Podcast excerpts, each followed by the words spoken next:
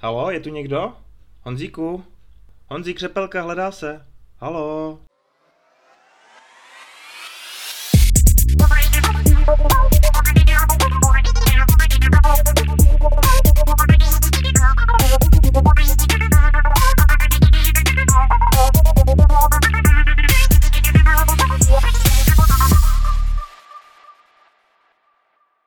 Zdravím všechny nerdy, kteří se opět naladili na vlny našeho nerdího podcastu.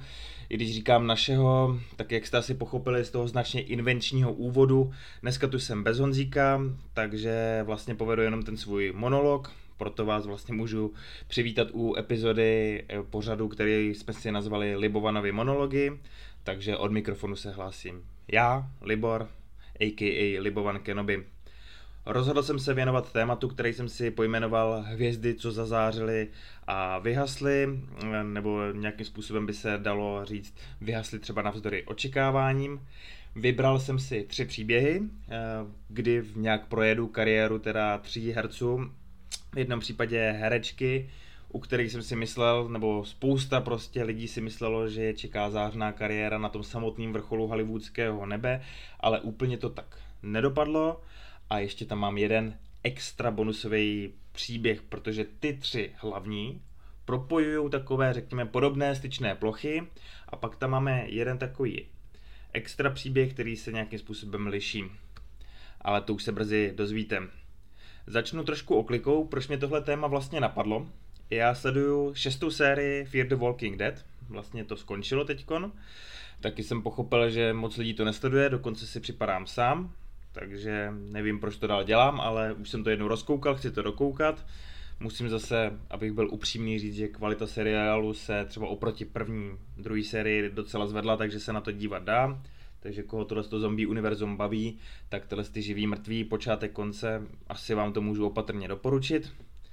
A teď v té poslední šesté sérii, nevím v kolikátým díle přesně, ale v průběhu toho příběhu se tam objevila nová skupina lidí, a mezi nimi byla nová postava, takový slizáček s havraními dlouhými vlasy a mně byl ten člověk od začátku povědomý. Já jsem viděl ten obličej, skákala mi ta kontrolka v hlavě a já jsem celou dobu marně přemýšlel, odkud já ho znám. Nemohl jsem se ho zařadit, marně jsem si s tím lámal hlavu, ale zase ne až tolik, abych okamžitě sedl ke Google a vyřešil to. Ale jednou, u dalšího dílu, když běžely ty úvodní titulky, jsem si tam všiml u kolonky Also Starring jména Nick Stahl. Tak, kdo zbystřil a tuší, o kom mluvím? Kdo vůbec netuší? Teď si sami, sami odpověste, můžete mi napsat do komentu, jestli tam to jméno okamžitě vyskočilo. Každopádně Nick Stahl bude první hvězda, co zazářila a vyhasla, který se budu věnovat.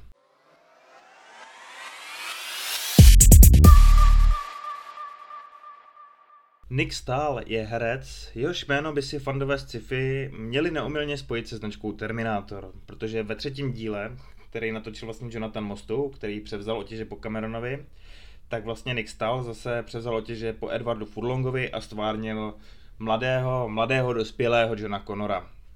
Když zmiňuji Edwarda Furlonga, to by byl adept na podobné téma sám, předběhnu, jemu se ale věnovat nebudu, Budu se teď věnovat Stálovi a pak tam mám ještě v záloze dva jiné příběhy. Možná už jste pochopili z ilustrační fotky čí.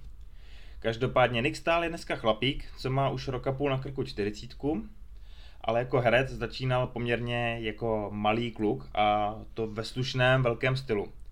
Je vlastně jako desetiletý debitoval v televizi a poměrně záhy si ho do svého režijního debitu vyhlídl Mel Gibson – takže stále byl obsazen do muže bez tváře, kde v nějakých 13 letech hrál vedle jedné z největších hvězd Hollywoodu. A podle toho, co jsem si tak jako dočetl, dohledal, to zvládnul se tím. Já jsem kdysi muže bez tváře viděl jenom v útržcích, je to asi zajímavý film, asi bych se na něm kouknul a bavil by mě, ale do dneška jsem ho neviděl, čím se omlouvám, je to jediný film z filmografie Mela Gibsona, režijní, který jsem neviděl ale je to tak. Každopádně jedná se o kladně přijatý snímek, eh, ve kterém byly vyzdvihovány herecké výkony, včetně vlastně toho Nika Stála. Eh, to stále nějakým způsobem trošku nakoplo a zahrál si v pár menších filmech v televizi a v roce 1998 se objevil v menší roli v hvězdami nabitém válečném snímku Terence Malika Tenká červená linie A stejný, stejný rok ještě po boku Jamesa Marsdena, což je budoucí Cyclops, to byl tehdy budoucí Cyclops, a Katie Holmes, což byla tehdy budoucí bývalá Toma Cruise, hrál ve stejném roce ještě v menším thrilleru Podezřelé chování. Bylo mu pouhý 19 let, takže mladý člověk, a stále se mu věštila velká herecká kariéra, na které chtěla si pracovat skrze nezávislejší tvorbu. A, a tak to s ním šlo nějakým způsobem až do roku 2003, který bych na, nazval z jeho hlediska jako zlomový. Nick totiž převzal tu roli toho Johna Connora, v Terminátorovi 3, který byl určitě kasovně úspěšný, divácky až tak jakoby jednoznačně pozitivně přijat nebyl, ale je brán jako součást univerza a myslím si, že i s těma dalšíma rozšířeními, jako je Genesis, i teď ten temný osud, tak jakoby spousta fanoušků určitě vzala tenhle film na milost. Já ho měl rád, mělo to svůj vlastní tvář.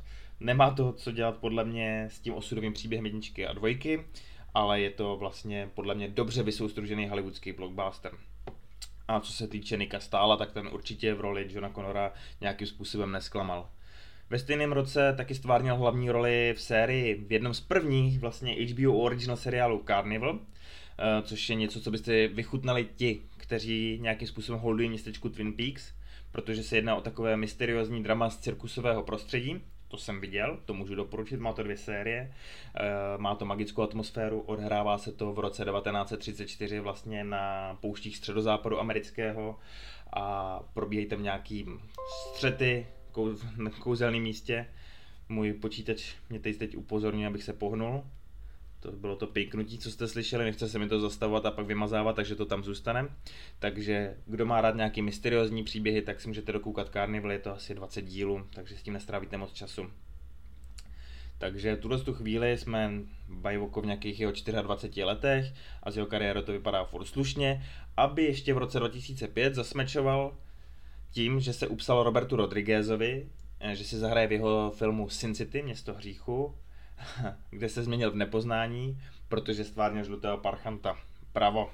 Úžasná postava, slizák k pohledání, není mu co vytknout. A pak? Pak nic, chtělo by se říct. Ale rozhodně nic, co by stálo za zmínku. Budu vyjmenovávat a schválně si můžete sami říct, jestli některý z filmů znáte. Jak vykrást banku, Něco za něco, Zrcadla dvě, Meskáda, Chameleon, Afgánské peklo. A to jsme se prokousali z roku 2005 do roku 2011, stále už je přes 30, 31 konkrétně, a za posledních 10 let hrál podle CSFD pouze v nějakých čtyřech filmech. Jo, to se bavíme teď za těch 10 let od roku 2011 do roku 2021.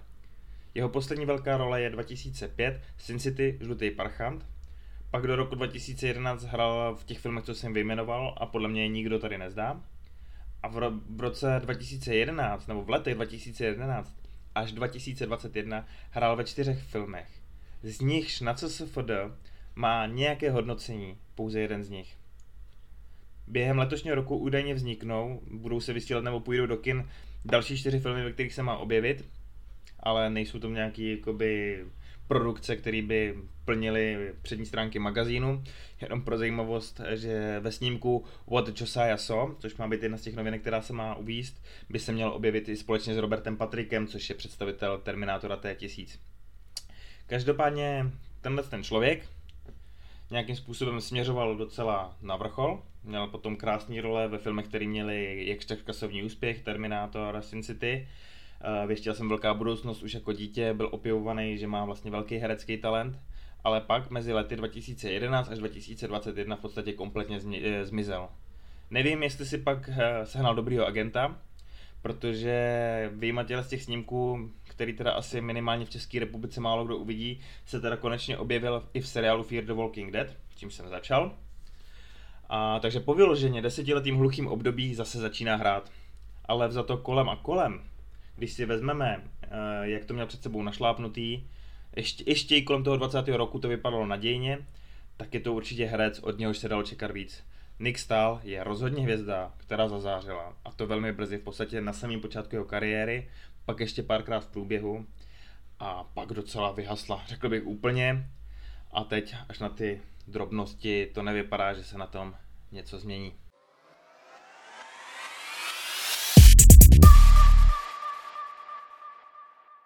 Tak, příběhem Nika Stála jsme se nějakým způsobem rozehřáli, k tomuhle tématu mě inspiroval. Teďka přicházíme k trošku těžší váze, podle mě, v tomhle tom. A taky vlastně k člověku, který je, má za sebou pořád asi nejbohatší hereckou kariéru z těch dnešních příběhů, co tady hodlám představit. Teď chci mluvit o Dakotě Fanning. Je to herečka, která se narodila v roce 1994, takže je to vlastně ještě mladá slečna, která toho má před sebou dost. Může určitě teda ještě zazářit jako supernova. Takže je mi už teď jasný, že spousta z vás skřípe zubama, co tady vůbec dělá, ale když si to projdeme, v klidu se nadechneme a zamyslíme společně, tak třeba se mnou budete souhlasit, že tahle hvězdička vlastně dneska mohla už zářit v nějaký nejvyšší lize Hollywoodu, opravdu mezi těma nejáčkovějšíma stars a tam prostě ta její zářivost ještě nedosvítila, i když možná úplně nezhasla, takže tady má možná taky svý místo. Dakota hrála taky, od útleho dětství, dokonce ještě daleko dřív než Nick stál. Už hrála ve svých pěti letech, třeba v reklamě na prací prostředek Tide, nebo se v těchto těch nějakých jakoby stejné době objevila i v seriálu Pohotovost. Eh, v šesti letech přišel v podstatě její velký seriálový boom, protože ve stejném roce se objevila v různých menších rolích v seriálech Kriminálka Las Vegas, Všichni starostovi muži, Advokáti a dokonce Ellie McBealová, kde vlastně stvárnila pětiletou verzi hlavní hrdinky. Jo, posouváme se zase jenom o nějaký rok později, takže Dakotě je nějakých 6 až 7 let a už debitovala v celovečerním filmu. Uh, objevila se ve filmu Supersvůdníci, kde měla nějakou malou roličku, kterou IMDb eh, identifikovala jako holčička v parku, takže nic velkého. A, ale Dakota byla ve stejném roce obsazena do filmu Jmenuji se Sam. Tam stvárnila malou holčičku, Eh, která byla dcerou mentálně postiženého, zaostalého muže, sama. Toho stvárnil Sean Penn, který za svou roli byl tehdy nominovaný za, na Oscara. Jedná se o smutný melancholický příběh, který lidi dojímá. I díky tomu si myslím, že je docela dost často reprízovaný v televizi, protože se lidi na takovýhle silný lidský příběh rádi koukají. A díky tomu, že Dakota vlastně byla po Seanu Pennovi druhá největší role ve filmu, a film měl pozornost a nějakým způsobem vlastně tam byly i nějaký ty nominace na, na ceny, tak se na Dakotu upřeli teda v Hollywoodu všechny ty oči a začali si jí hrnout role. E, stvárnila nám postavu ve filmu Kocour podle pohádek doktora Suse, tam hrála vedle Mikea Myerse, Holky z lepší společnosti, nějaká holčičí komedie, kde byla parťačkou dnes již zesnulé Brittany Murphy. A v akčňáku Muž v ohni už si zahrál s Denzlem Washingtonem, a co se týče filmu, tak především v roce 2004, to byla doba, kdy Dakotě bylo 10 let, získala roli ve Spielbergově Válce světu. Tam zářila vedle Toma Cruise, který se natáčení užil, protože po dlouhé době mohl hrát ve filmu bez podpadku, protože tyhle dětští, dětští herci byli menší než on. Jo, takový vtípeček na Toma. Každopádně Dakota tak naplnila definici nejobsazovanější eh, dětské herečky a magazíny a kritika se mohly přetrhnout v superlativech a všichni věštili obrovskou budoucnost. Tady by nepochybovala ani Jolanda. Jo. V dalších letech sice úplně nepřišly super trháky, ale zahrála se ještě třeba s Robertem De Nirem a Julie Roberts, což taky není k, zaho- k zahození. Eh, s Robertem se objevila v thrilleru Hra na schovávanou, eh, s Julie si zase zahrála v adaptaci veleslavné pohádky Charlotina Pavučinka, což možná neznáte, ale trošku si pogooglete, je to knížka, který se v roce 2006, když se to točilo, poda, prodalo 45 milionů kusů. Od té doby je to nějakých 14 let, nedohledal jsem to, předpokládám, že ten náklad do tisku se zase zvýšil. Eh, Dakota se objevovala i v seriálech, mezi těma nějakýma rokama 2000 až 2004 se třeba hlasově objevila i ve, ve Family Guyovi, eh, objevila se v Přátelích, mohli jsme ji vidět v epizodě Princezna Konzuela a vlastně ještě před válkou světu si Spielberg vyhlídl eh, do své série Uneseni, která vyprávěla příběhy propletený eh, propletený a spojený tím, že se tam jednalo o nějaký únosy mimozemštěnů a vlastně Dakota Fanning eh, stvárněla v tom svém věku nějakých 8 let jednu z hlavních rolí a jelikož se takhle Stevenovi osvědčila, tak ji vlastně pak přihrál i tu roli ve válce světu. A to jsme v roce 2004, její 10 let. Zlom v její kariéře přišel o nějakých pět let později, kolem roku 2009. Dakotě bylo 15 let a bylo to ještě slušný, v tom roce stvárněla vlastně hlasově Koralínu v tom stejnojmeným animáku podle Neila Gaimana a naskočila taky do rozjetého vlaku jménem Twilight, kterýmu se kasovně dařilo, jakkoliv na to spousta diváků, která, kteří mají pohlavní orgány zvenčí nadávaly, tak jako nedá se tomu upřít nějaký kasovní prostě úspěch. Na tom se prostě ne, nedá jakoby vůbec nic negovat. A celkově ale jinak zvolnila vlastně tempo. Eh, když se vlastně podíváme na tu její filmografii, tak je vidět, že jako dítě, ještě třeba do těch desíti let, točila mnohem víc filmů než jako pubertěčka. Asi přišly jiný zájmy, přejmi to, protože na rozdíl od takových jiných dětských hvězdiček, jako byly Lindsay Lohan nebo Drew Barrymoreová, aspoň z toho, co jsem dohledal, to nebyly vyloženě nějaký drogy, alkohol a nějaký ten nezřízený hollywoodský styl, tak si asi potřebovala odfrknout, trošku zvolnit. Uh, nicméně od toho roku 2010 Eh, kdy už byla naskočená v tom Twilight, tak vyjma toho stmívání vlastně nebyla ta zářivost těch filmů až tak velká. Jo? Šlo o takový Bčka, Cčka, menší produkce a když se vlastně vrátíme zpátky, že předtím hrála jednu z hlavních rolí prostě ve velkou filmu Stevena Spielberga po boku Toma Cruise, tak ty filmy, ve kterých se objevovala, už neměly takovýhle zvuk. Jo? Vůbec bych tak jakoby dneska řekl, že tomuhle bijáku už se asi nic v její kariéře nevyrovnalo. Eh, můžete posoudit sami, co z těch titulů, ve kterých ještě hrála, vůbec znáte. Jo? Byly to The Runaways, Teď a tady, Motelové pokoje, Animák Pírkovo dobrodružství, Film Frenny. Jo? V těch filmech hráli třeba další jiný velký hvězdy, v tom Runaways tam hrála s Kirsten Dunstovou, Frenny, tam byl Richard Gere, ale celkově šlo prostě o menší filmy, který zase až tolik lidí vlastně netankovali, když se podíváte do box officeu, nic moc nevydělali a tak podobně. Takže za to kolem a kolem, tahle ta hvězda, která letěla dost nahoru, tak potom ten zlom roku 2010, tak ta horská dráha zase trošku klesla.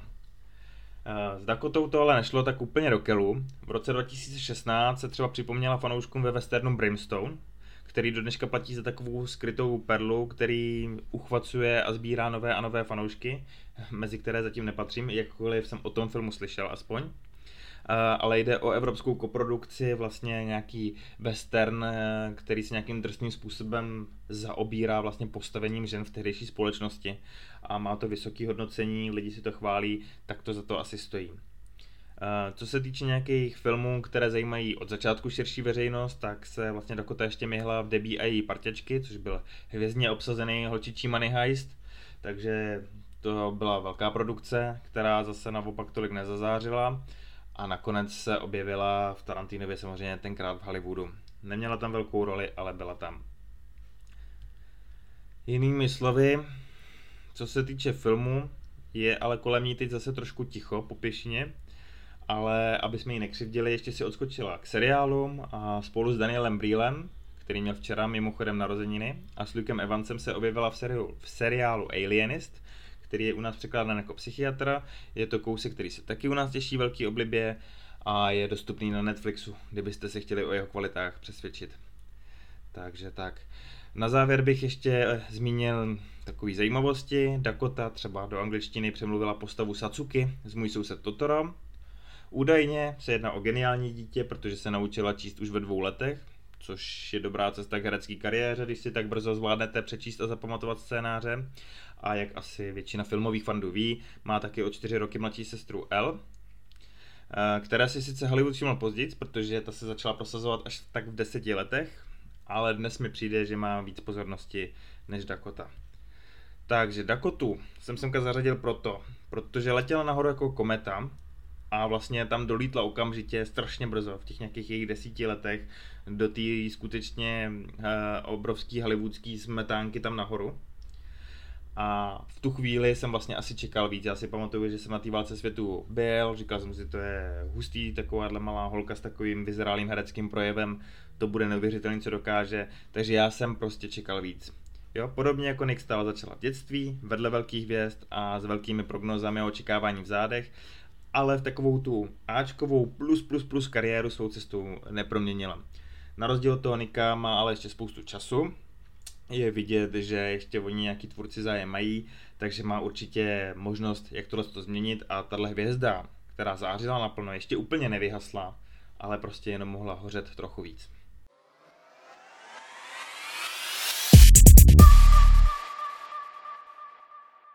Tenhle třetí příběh, kterým se teď budeme věnovat, je v podstatě synonymum pro všechny tyhle ty příběhy o těch hvězdách, co zazářily a vyhasly.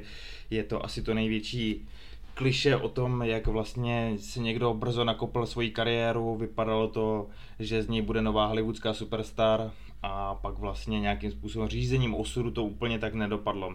Je to vlastně vzorec, který spoje všechny tyhle ty tři herce, co jsem vybral do těch příběhů, že byly nějakým způsobem dětské hvězdičky s vysokými očekáváními a úplně je nenaplnili, někteří vlastně vůbec, někteří jenom částečně, ale abych nějakým způsobem jakoby něco poznamenal k dobru, ke ctím, tak já věřím, že dětství v hollywoodském pozlátku, ve vleku agentů, producentů a možná ambiciozních rodičů s tím, že vás tam někde vystavuje jako v zoo, chodíte na ty show, tak to asi není nic moc. A vůbec se nedivím tomu, že se někteří z nich víc stáhli, nebo v sobě prostě nenašli tu sílu vlastně tu superviznou kariéru nějakým způsobem naplnit, nebo o to přestali úplně stát. Tady si vložím takový tip, na HBO Go je na tohle téma vlastně e, i přidaný zajímavý dokument Děti Hollywoodu, kde si tyhle ty příběhy můžete přehrát, nemyslím konkrétně teď tyhle ty tři, ale nějakým způsobem podobný. Tak kdo by se o to chtěl zajímat víc, tak doporučuji Děti Hollywoodu. Každopádně na řadě je Hayley Joel Osment. Asi nejznámější dětský herec své generace, možná i několika generací teď zpátky.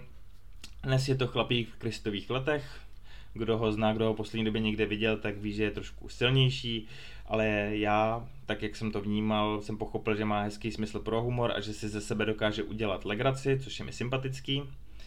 Takže bych mu to nějakým způsobem nezazlíval, že není v těch výšinách, kde mohl být, ale měl to úplně jinak. Hayley Joel začínal hrát ve čtyřech letech.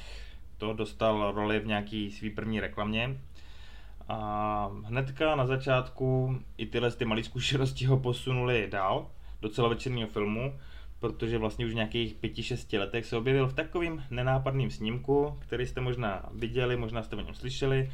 Natočil ho Robert Zemeckis, hraje tam Tom Hanks třeba a jmenuje se Forrest Gump. Teď se nadechnu, řeknu spoiler, ještě vám dám možnost to přeskočit o 10 vteřin. Eh, Hayley Joel Osment tam hrál toho malého Foresta což je slušný start kariéry. Eh, takže díky tomu se si ho v Hollywoodu všimli, okamžitě v podstatě, a od těch svých pěti let začal získávat role a roličky v dalších filmech, které u nás asi moc neznáme, jo, jmenovitě Blázni a poloblázni, Přelud, Kráska zvíře kouzelné Vánoce, nějaký televizní filmy jako Taxí do Kanady nebo Jezero, a nebo měl dokonce údajně nějaký štěk v takovém seriáličku, u nás taky toho tak trošku známe, Walker Texas Ranger. Jo, a to jsme se přesunuli takhle skrze tuhle tu jeho dětskou kariéru do roku 1999. Haley je ročník 88, takže je mu nějakých 11 let.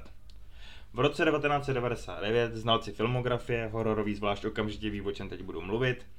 Haley se objevuje po boku Brusa Willise v hororu M. Night Shyamalana Šestý smysl. Haley dostává nominaci na Zlatý globus i na Oscara nějakou hereckou cenu, je, jejich význam není až tak signifikantně jako těle z těch dvou, eh, vlastně dvou soutěží dostal. Takže vlastně úplně obrovský úspěch. Myslím si, že to pro Haleyho byla určitá satisfakce, protože tady odbočím, ale je zajímavostí, že se ucházel o roli Anakina Skywalkera a prohrál. Ještě naložím jednu zajímavost. O roli mladého Anakina Skywalkera se ucházel taky Charlie Hanem a taky prohrál s Jakem Lloydem, takže jenom se zamyslíme, jaký herci mohli mladého Anakina stvárnit a čeho jsme se vlastně ve finále dočkali. No. Tak, konec odbočky. Jsme v tom roce 99 a vlastně z tohohle mladého chlapce se ze dne na den stala skutečně ta globální star. Jestli jsme se bavili o tom, že tyhle ty herci třeba letěli eh, na to pomyslný hvězdný nebe, že tam budou zářit, tak vlastně Hayley Joel tuhle dobu tam definitivně zářil. Určitě tam zářil víc, než se nějakým způsobem povedlo Dakotě Fanning díky filmu Válka světu. Vlastně stala se z ní fakt nefalšovaná superstar a svůj statut stvrdil ještě hnedka další roli vlastně v melancholickém dramatu Pošli to dál, kde hrál po boku Kevina Spaceyho a Helen Huntové. Já doufám, že se tam s Kevinem moc nekamarádil, nevím o tom. V této době se taky objevil v menších hlasových roličkách ve Family Guyovi a především v roce 2001 Další takový kariérní vrchol, podobně jako Dakota, se objevuje ve velkém blockbusteru Stevena Spielberga, taky sci-fi, AI, umělá inteligence. Jo? Vlastně hlavní role, dokonce asi hlavnější než i druhý Law, takže dneska se nemusíme vůbec nějakým způsobem přijít o to, jestli Hayley Joel Osment uh, tou dobou byla pravá star, protože prostě byl. Tomu bylo 13 let. Jo? Uh, v touhle dobou teda, kde je na tom vrcholu, uh, ještě dostává nějaký role jakoby hlasový v Disneyovkách, jako Zvoník od Matky Boží 2, Kniha džunglí 2, a v roce 2003, což je mu teda nějakých 15 let, ještě hraje třeba po boku takových hereckých velikánů jako Michael Caine a Robert Dival v dramatu Vysloužilí lvy. A jsme v tom roce 2003, Hayley mu je těch 15 let a najednou nic. Prostě nic. Do roku 2007 se Hayley neobjevil nikde. Čtyři roky nikde nehrál. V roce 2007 což je už nějakých 18 let se vrací ve sportovním dramatu na domácí půdě. Další ze seznamu filmu, který u nás stejně nikdo nezná. Uh, díval jsem se na fotky z filmu, je to tam ještě takový ten Haley, jak ho známe, s tím jeho kukučem. Ještě nenabral ty kila, takže kdo by si ho chtěl takhle připomenout, tak asi může. A pak další čtyři roky pauza, do roku 2011. To se vrátil s filmem Sassy Pants, můžete se hlásit, kdo to zná na co se Fodo to má jediný komentář, tak pokud ten člověk náhodou poslouchá, ať mi napíše. A každopádně long story short, abych to zkrátil, Hayley už nikdy nenavázal na to, co se mu povedlo jako děcku. Opatrně a pohodlně sloustnul, sem tam se objeví v nějakých filmech, eh, přičemž i některý jako někoho zajímají, nejsou to takový úplně jakoby odložený produkce, takže byl třeba v Mroží muži Kevina Smise, který se sice netěší úplně nějakým superlativům, nepatří mezi kritiky přijímaný filmy a podobně, ale aspoň někoho zajímá. Objevil se taky vlastně v celovečeráku ke slavnému seriálu Vincentův svět, a nebo z těch novějších e, taky hrál ve filmu Zlo s lidskou tváří, kde Zac Efron stvárnil masového vraha Teda Bundyho. Více mu asi zalíbilo v seriálech, ve vedlejších rolích, sekundoval třeba v seriálu Alpha House, a nebo vedle Joshe Hutchersona doufám, že to jméno říkám dobře, má taky nějakou vedlejší roli v seriálu Futureman, což je seriál z produkce Seta Rogna. A jak jsem říkal, že si na začátku, na začátku jsem říkal, že si ze sebe umí udělat legraci, tak to podle mě dokázal malými cameo rolemi v seriálech The Boys a co děláme v temnotách. Eh, každopádně, jestli někdo naplňuje definici hvězdy, která zazářila a zasla, tak je to Hayley Joel Osment. Na jeho vzpomínku si vždycky můžeme dát pošli to dál nebo šestý smysl ale mám dojem, že mezi hollywoodskou smetánkou eh, v té top společnosti už ho asi nikdy neuvidíme a nějakým způsobem to asi nemusíme zazlívat. Nevypadá nespokojeně, vypadá to, že si ten život vybral takhle sám. Tak, to jsme si v krátkosti přiblížili, takhle tři kariéry herců s takovými podobnými osudy, kdy začínali jako mladý děcka, vystřelili, neudrželi směr, někteří doslova vybuchli, jako Nick Stahl, možná teď hledá novou cestu ve svém životě. Dakota to zase našla svou klidnou letovou hladinu, kterou teď prolítá a možná ještě za září. A jak jsem říkal, Hayley Joel Osment, ten už se snad ani výš letět nesnaží. Eh, budu rád, když mi do komentářů, třeba na sítě na náš Facebook, Instagram, napíšete, jestli vás ještě někdo takový napadá. V souvislosti se stálem jsem zmínil Edvarda Furlonga, je, jeho bohudlevácká povaha mu taky nedovolila nějakým způsobem tu kariéru nakopnout na trošku jako jiným levelu tak vás třeba ještě pár podobných příkladů napadne.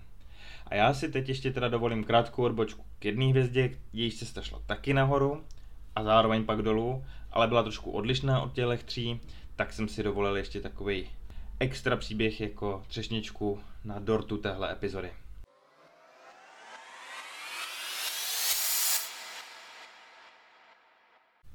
Tak a mám tu jeden extra příběh, možná i ten nejzajímavější, protože je hodně jiný než ty tři předchozí. A v pár větách bych chtěl zmínit ještě, jak to bylo s kariérou Matthew Foxe. Tomu je dnes skoro 55 let. Na rozdíl od těch předchozích herců se k větší roli dostal až v nějakých 26 letech.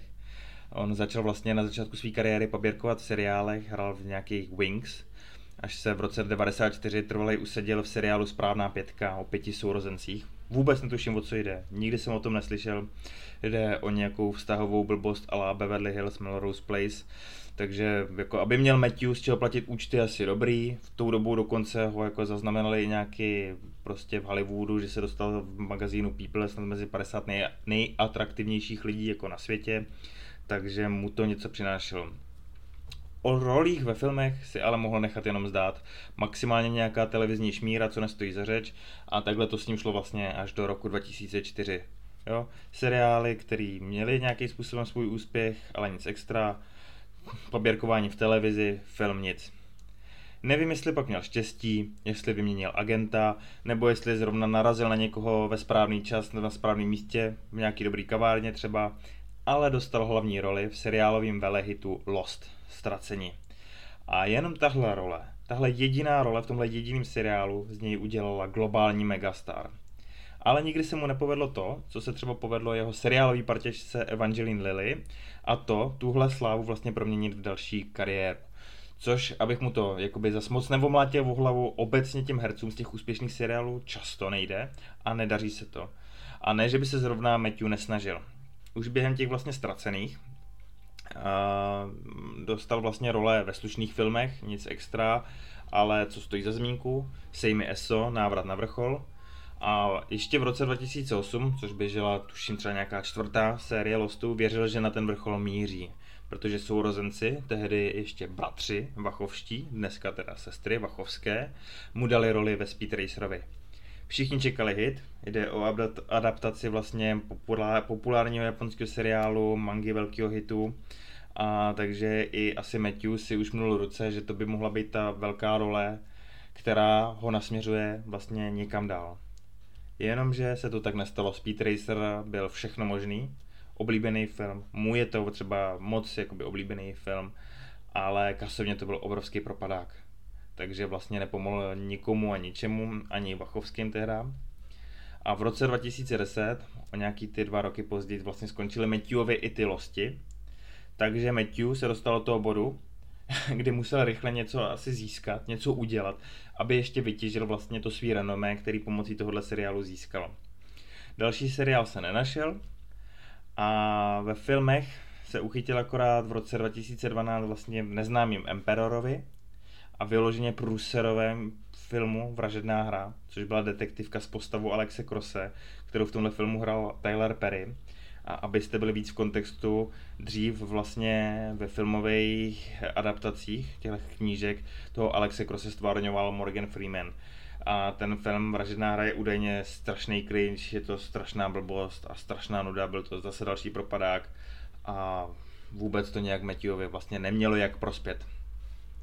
Ale Matthew si ten rok nemusel za tolik zoufat, protože v tou dobu už věděl, že má v kapsi jednu z hlavních rolí v chystaném blockbusteru s Bradem Pittem, točeným podle celosvětového bestselleru. Byl tam proto najít i dobrý režisér s dobrým renomé, Mark Foster, jenomže šlo o světovou válku Z.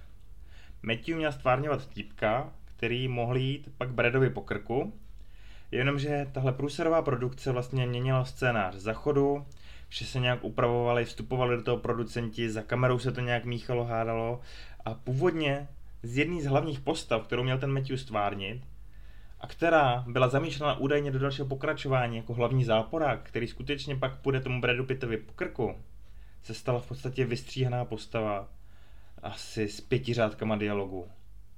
Jo, snažili se tam přestříhat, není tam ani vidět, je tam třeba akční scéna, ve které vybíjá celý komando, kde původně měly být asi nějaký záběry přímo na jeho obliči a teď je to všechno přestříhané, tak aby se tam jenom myhnul, aby tam byl co nejmí. Takže vlastně těžká smůla pro Matthewa a od té doby se objevil už jen ve dvou filmech. V roce 2015 si zahrál ve španělském filmu Zánik, což taky je nějaká zombie apokalypsa, a hlavně v hororovém westernu Craiga Zalera Kosti a Skalp. To je poslední film, ve kterém se Matthew Fox objevil. Je to film, který jsem viděl nedávno, malem jsem se u toho poblil, ale byl to skvělý film. Se skvělým Matthew Foxem, který stvárně takový arrogantního pistolníka, šikovného v bílém obleku. A myslím si, že si tu roli užil a myslím si, že na ní může Matthew vzpomínat, protože z Matthew Foxe už určitě nebude hollywoodská star. Bůh ví, jestli bude vůbec nikdy ještě hrát, protože v Hollywoodu se po něm definitivně slehla voda a šance, že se na tom něco změní, je minimální. Matthew asi i vinou takový dlouho ne úplně očekávaného vývoje, který si přál, propadl dost alkoholu, co jsem snad někde slyšel, tak jako opilej vysekal auták, někde se pere, takže má na krku i nějaké obvinění z ublížení na zdraví té opilosti a sám takhle zklamaný vlastně z toho vývoje se hraní vyhýbá. A i kdyby se nevyhýbal a řekl si, já do toho ještě jednou šlápnu, tak s tímhle profilem, který si teď vytváří, oni asi studia a režiséři úplně stát nebudou. Tak, a to je skutečně poslední příběh, který doplnil ty tři předchozí. Tentokrát je to hodně z odvrácené strany Hollywoodu, takže doufám, že se vám tohle vyprávění o těch hercích, který zazářili a vyhasli líbilo. Uh, náš podcast můžete poslouchat na YouTube, ve všech dobrých podcastových aplikacích od Spotify po Apple TV, eh, Apple TV ne, Apple Podcast, tak budeme rádi, když nás tam budete odebírat. Uh, sledujte nás dál na Facebooku a Instagramu. Co je důležitý, máme nový web www.nerdopolis.cz, určitě ho navštivte, doufám, že se vám bude líbit. A na závěr už vám můžeme popřát, žijte dlouho a blaze a zase někdy příště u dalšího podcastu nebo kdekoliv jinde, kde se Nerdopolis vyskytuje. Geek and Proud.